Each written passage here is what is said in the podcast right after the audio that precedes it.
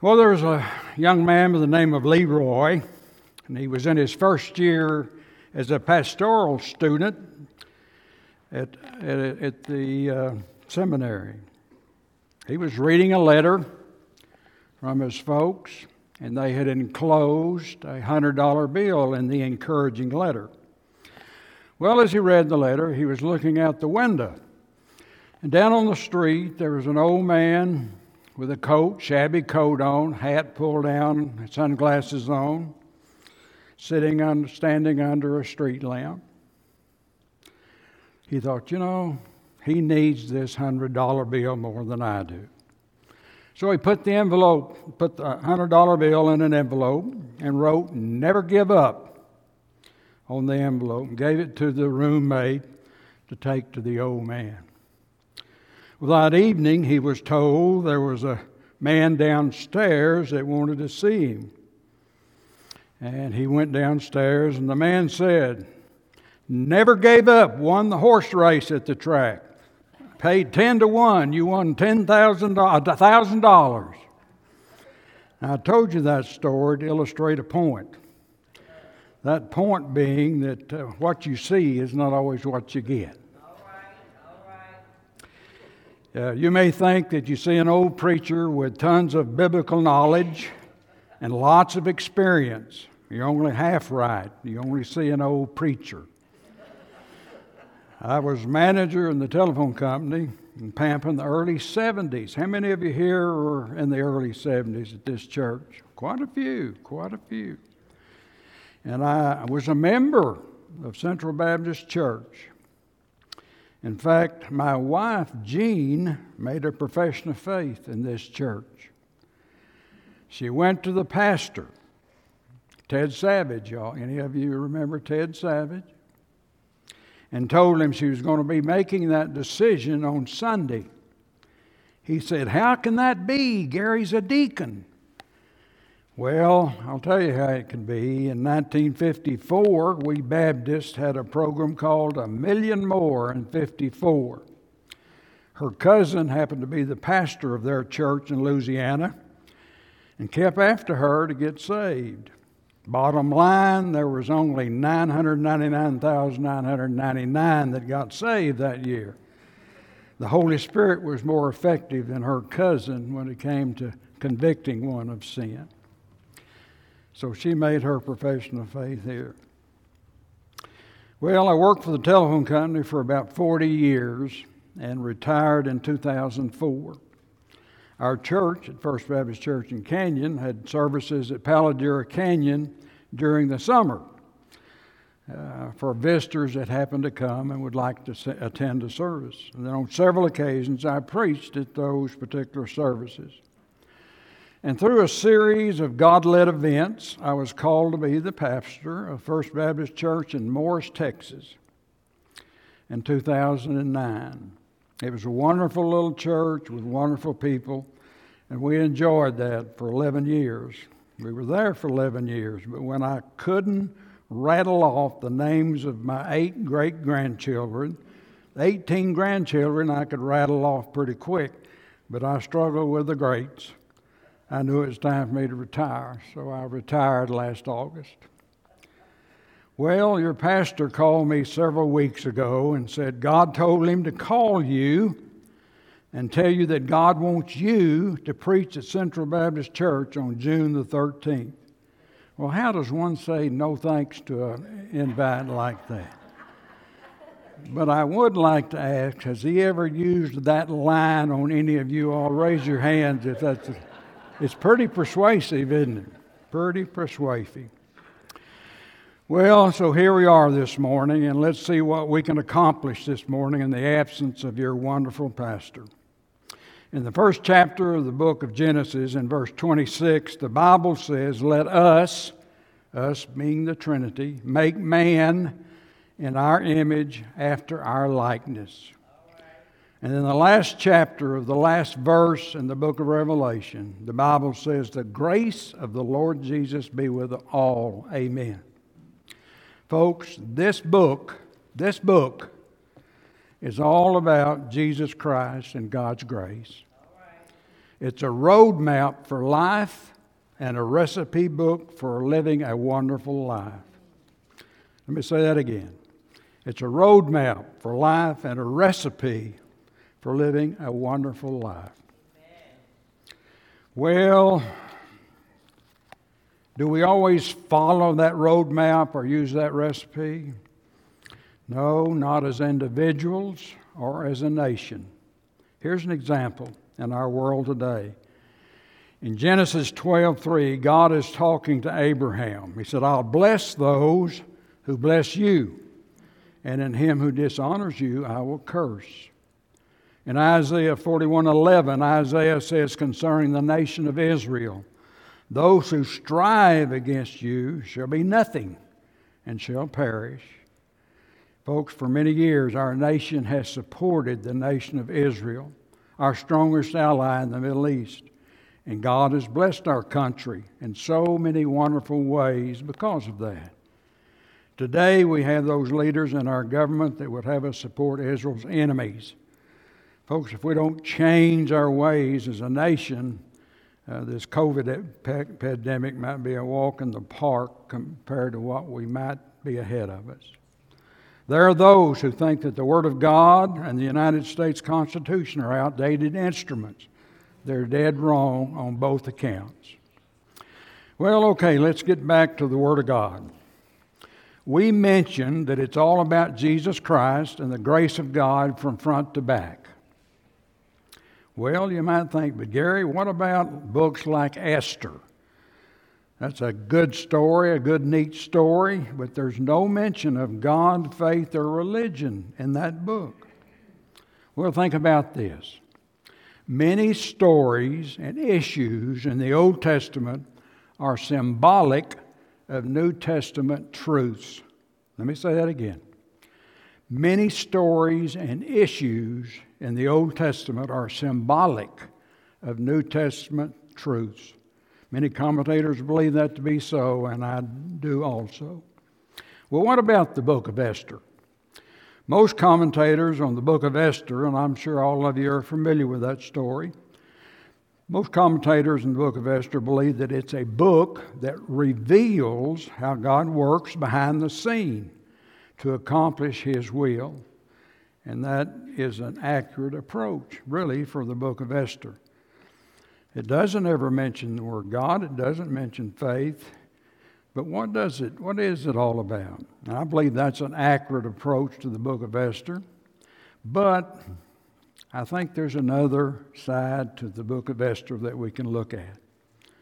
There are several characters in the book that I think could be symbolic, keyword symbolic, of other beings or things. Those characters are King uh, Ahasuerus, Queen Vashti, Esther, Mordecai, Haman, and there were two evil men. Well, time does not permit for us to read the whole book of Esther, so we'll read certain scriptures. And if you will permit me to do so, I'll summarize other parts of the book. So if you got your Bible, see, please join me as we read Esther 1 through 5. Esther 1 through 5.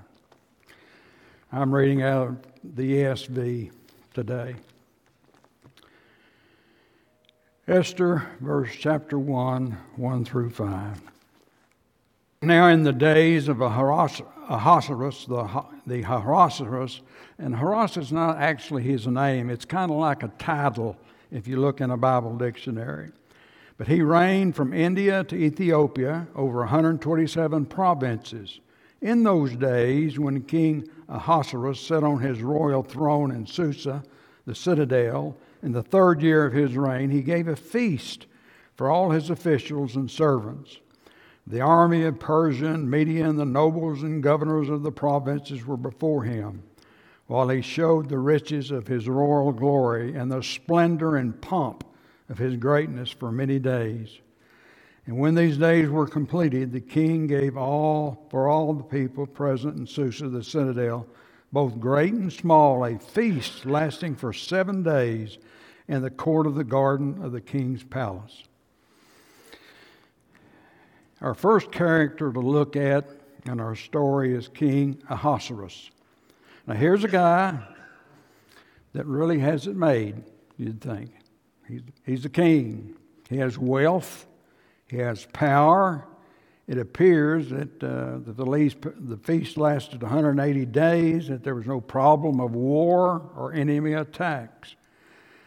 And we'll see that he had a beautiful wife, so all is wonderful in the life of King Ahasuerus.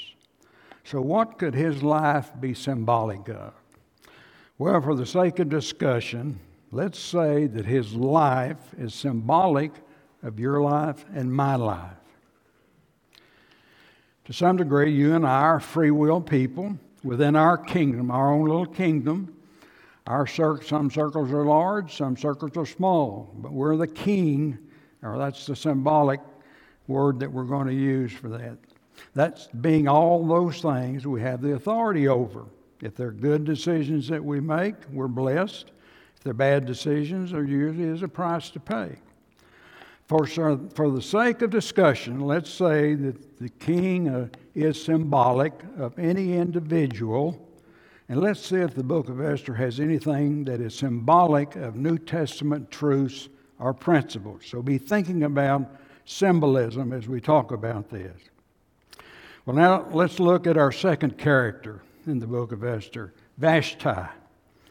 Join me as we read chapter 1, verses 10 through 12. Chapter 1, verses 10 through 12. On the seventh day, when the heart of the king was merry with wine, he commanded Mr. M, Mr. B, Mr. H, Mr. B, and Mr. A, and Mr. Z, and Mr. C, the seven eunuchs who served in the presence of King Ahasuerus, to bring Queen Vashti before the king with her royal crown in order to show the peoples and the princes her beauty, for she was lovely to look at. But Queen Vashti refused to come at the king's command, delivered by the eunuchs. At this, the king became enraged, and his anger burned within him. So, in the king's kingdom, there was a he was there was Vashti was the queen to the king, a beautiful lady that, and the king was very proud of her. But she disappointed him with what? Disobedience. Disobedience. So he got rid of her, if we read the rest of the story. He lost his prized possession. Did he feel empty? Well, the scripture indicates that he was mad, but you got to believe that he kind of was down in the dumps because he had lost his queen. Now think about that. Most of you all, probably like I did, were mar- were were uh, saved. I was saved when I was 10 years of age. So most of us may have never underwent or understood what it meant to be without Jesus. But I've known people that had everything in the world. They had wealth, popularity, power, but they didn't have Jesus Christ in their in their life and you'll talk to them, and after they accepted Christ as their personal Savior, you talk to them, and they said, I, I, you know, I just can't, can't believe how empty my life was until Jesus came into my life. So, think about that in terms of, of uh, the king losing his queen. So, what is Queen Vashti symbolic of in our story? Well, based on how the story turns out, she's symbolic of our old sin nature. Our old sin nature. And what is a character trait of our old sin nature? Disobedience. And that's exactly what she was to the king. So, out with the old and in with the new. But what is the new? Well, that brings us to our third and fourth character to look at Mordecai and Esther. So, join me in Esther 2 verses 1 through 7, if you would. Esther 2, verses 1 through 7. After these things, when the anger of King Ahasuerus had abated, he remembered Vashti and what she had done and what had been decreed against her. Then the king's young men who attended him said, Let beautiful young virgins be sought out for the king and let the king appoint officers in all the provinces of his kingdom to gather all the beautiful young virgins in the harems in Susa, the citadel, under custody of Hegai, the king's eunuch, who is in charge of the women. Let their cosmetics be given away, and let the young women who pleases the king be queen instead of Vashti. This pleased the king, and he did so. Now there was a Jew in Susa, the citadel, whose name was Mordecai, the son of Jair, son of Shimei, son of Kish, a Benjamite, who had been carried away from Jerusalem among the captives, carried away with Jeconiah, king of Judah, whom Nebuchadnezzar, king of Babylon, had carried away. He was bringing up Hadassah, that is Esther, the daughter of his uncle, for she had neither father nor mother. The young woman had a beautiful figure and was lovely to look at. And when her father or mother died, Mordecai took her as his own daughter. So let's see about Esther and Mordecai here.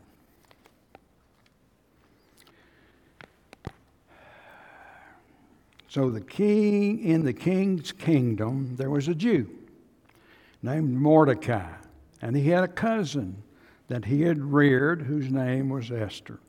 Mordecai was able to get Esther into position to be the king's new queen, and she was eventually crowned the new queen. So, what are Mordecai and Esther symbolic of in our story? Well, first let's take a look at Mordecai. He was a Jew in a foreign land. Many people in the community that he lived hated the Jews.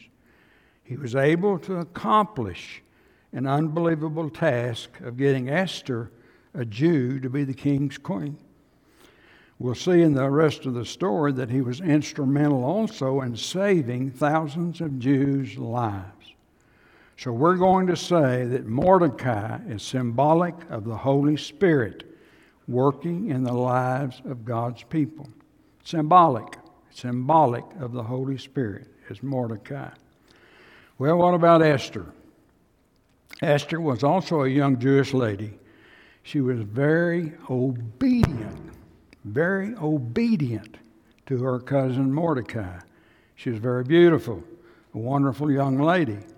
So, if Queen Vashti was symbolic of the old nature, Queen Esther would have to be symbolic of the new nature that being faith in Jesus Christ. Now, we're not saying that she had faith in Jesus Christ. We're saying that what she had was symbolic of that faith. Well, now let's look at our fifth characters, two of the king's eunuchs. Let's read Esther 2 19 through 23. Esther 2 19 through 23. Now, when the virgins were gathered together the second time, Mordecai was sitting at the king's gate. Esther had not made known her kindred or her people as Mordecai had commanded her, for Esther obeyed Mordecai just as when she was brought up by him. In those days, as Mordecai was sitting in the king's gate, Bigthan and Teresh, two of the king's eunuchs who guarded the threshold, became angry and sought to lay hands on the king Ahasuerus. In other words, they wanted to kill him. And this came to the knowledge of Mordecai. And he told it to Queen Esther, and Esther told the king in the name of Mordecai. When the affair was investigated and found to be so, the men were both hanged on the gallows, and it was recorded in the book of the Chronicles in the presence of the king. Question for you Was the mention of these two thugs just coincidental, or was it symbolic of two thieves that went to the cross with Jesus? Mordecai's action in reporting this scheme saved the king's life. I'll let you decide if it's coincidental or did God put it in there as a uh, indication of what we might want to look at Esther from a symbolic standpoint. All right, let's look at the sixth character in our story. That would be Mr. Haman.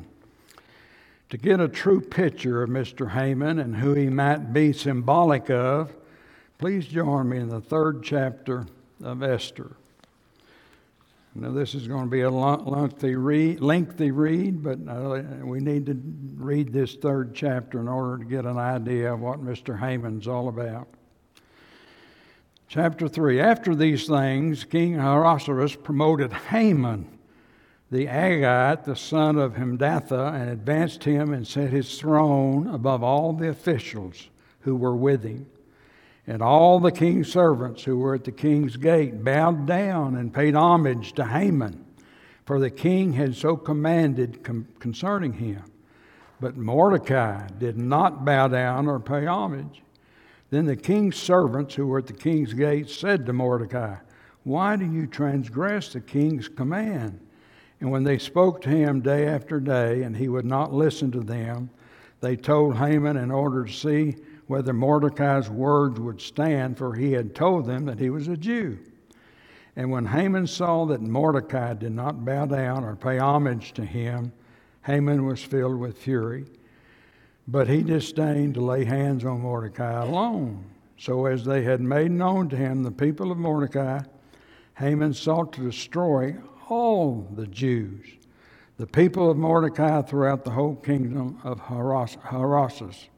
In the first month, which is the month of Nisan, in the twelfth year of King Ahasuerus, they cast pur, that is, they cast lots before Haman day after day, and they cast it in month after month until the twelfth month, which is the month of Adar. Then Haman said to King Ahasuerus, There is a certain people scattered abroad and dispersed among the peoples in all the provinces of your kingdom. Their laws are different from those of every other people and they do not keep the king's laws. So it is not the king to the king's profit to tolerate them. If it please the king, let it be decreed that there be destroyed, and I'll pay 10,000 talent, talents of silver into the hands of those who have charge of the king's business, that they may put it into the king's treasures. So the king took his signet ring from his hand and gave it to Haman the Ag- Agagite, son of Hammedatha the enemy of the Jews, and the king said to Haman, The money is given to you, the people also to do with them as it seems good to you. then the king's scribes were summoned on the thirteenth day of the first month, and an edict according to all that Haman commanded was written to the king's satraps, to the governors over all the provinces, and to the officials of all the peoples, to every province in its own script, and every people in its own language. It was written in the name, name of King Ahasuerus and sealed with the king's signet ring. Letters were sent by couriers to all the king provinces with instructions to destroy, to kill, and to annihilate all Jews, young and old, women and children, in one day, the 13th day of the 12th month, which is the month of Adar, and to plunder their goods. A copy of the document was to be issued as a decree in every province by proclamation to all the peoples to be ready for that day. The couriers went out hurriedly by order of the king, and the decree was issued in Susa, the citadel. And the king and Haman sat down to drink, but the city of Susa was thrown into confusion. So, Mr. Haman was a man who loved power. He was a man that hated the Jews. He wanted to destroy God's chosen people, the Jews and he had the king's blessing to do so. Now remember, the king had a new nature in Esther, but he was also unaware of what was going on. So in our story, Mr. Haman would be a symbolic of Satan himself. If you go to the Bible dictionary and you look up Mr. Haman, you know what that means? The word Haman means magnificent. You think Satan thinks he's magnificent? He does. He does. Well, how did Mordecai react to what was happening? Remember, he is symbolic of the Old Testament, I mean, of the old Holy Spirit. Well, let's see. Look at chapter 4, verse 1. Now, he's talking about the edict from the king to, to kill the Jews.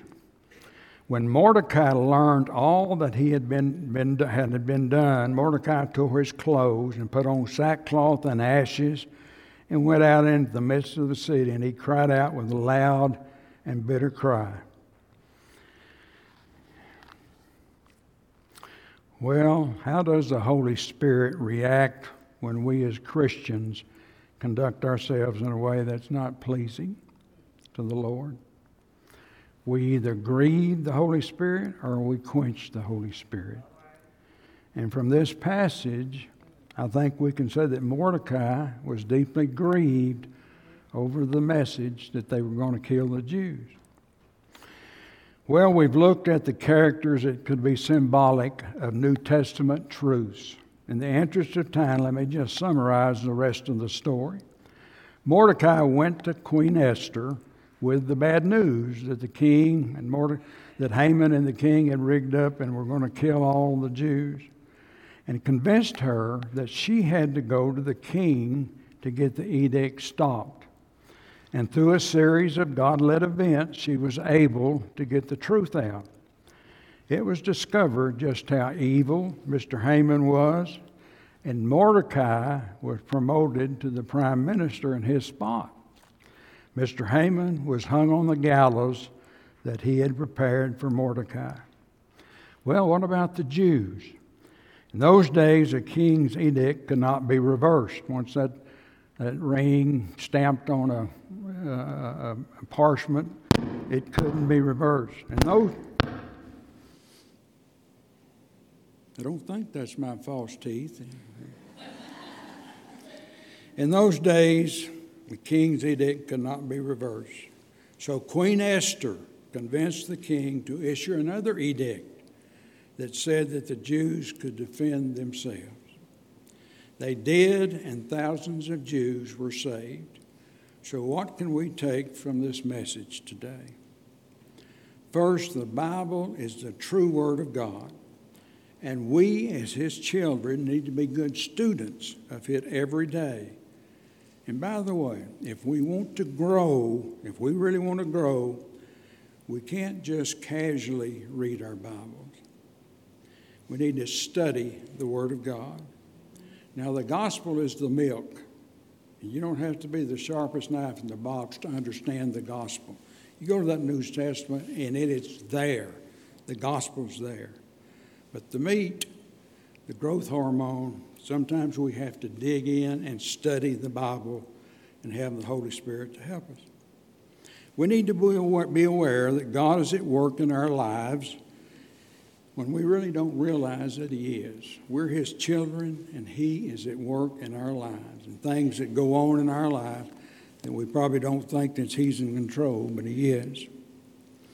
Now, I can tell you, I can't tell you for sure that God said, I'm going to put the book of Esther into my Bible, into my Word, and it's going to be symbolic of New Testament truths, principles, and values. I don't know that God said He was going to do that. But I can tell you for sure that we can use the story of Esther to illustrate New Testament truths, principles, and values.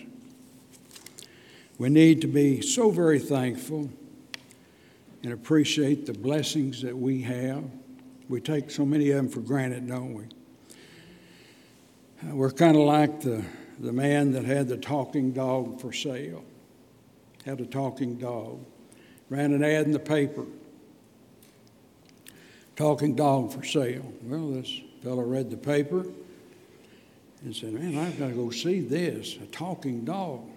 So he, the man lived out in the country, so he drove out in the country, went up to the front door and knocked on the door and said, Are you the one that has the talking dog for sale? He said, Yeah, he's in the back. He said, Could I go visit with him? He said, Go right ahead. He went around the back, and there the old dog was. He said, Are you the talking dog? He said, Yes, sir, I am. He said, Well, tell me about yourself. He said, Well, years ago, I went to work for the Army doing surveillance work, and I worked for the Army for several years. And then the FBI wanted my services, so I worked for the FBI for a while, did some undercover work. And the CIA needed me to go overseas and do some underwork, uh, undercover work, and so then I decided to retire. He said, That's amazing. That is absolutely amazing. So he went back around and see the man. He said, That's amazing. What, how much do you want for that doll? He said, $10. He said, $10? I cannot believe you're asking $10 for that doll. Why are you asking just $10? And the man said, He's a liar. He's never been outside the backyard. He didn't realize what he had, did he? Didn't realize what he had. We are like that sometimes. Coming over here this morning, looking out over those green pastures, how blessed we are. I thank the Lord for the moisture and all the good things that we have in our circle in this part of the world. Consider this as we wrap up our message. King Ahasuerus did not deserve or have the right to have Esther as his queen. Well, why do you say that, Gary? Jewish law would not permit Jews to marry outside of their race. Jewish law would not permit Jews to marry outside of their race. Well, how did it happen? God made it happen. Do you and I deserve or have the right for eternal life and salvation? Nah, our righteousness is as filthy rags. So, how did we get it? God made it happen, didn't He? By sending His Son to die on that cross for us. Folks, a recent survey of Christian people in Christian churches were given a survey. Only 44% of folks in a Christian church felt like that Jesus Christ was the only way for salvation. Only 9% of young people believed that Christ was the only way for salvation. Lord, please send a revival our way. Let's bow our heads for prayer. Father, we're so grateful. We appreciate so much the opportunity that we have to gather and worship you. Lord, give us a, a hunger to witness to others. Lord, we pray for our country. It's in a mess, and you're the only one that can fix it. Uh, Lord, give us opportunities to tell others about Jesus when we have those opportunities. Uh, please give us the uh, authority, give us the, uh, the, the go forth to tell them. Give us the courage to go forth and tell them about the wonderful news of Jesus Christ. Now, Father, if there's someone here this morning that has never made a decision for you and the Holy Spirit's been working on their heart and they need to make a decision, Lord, you give them the courage to step forth this morning. This we ask in the precious name of Jesus. Amen. Y'all stand and let's sing together.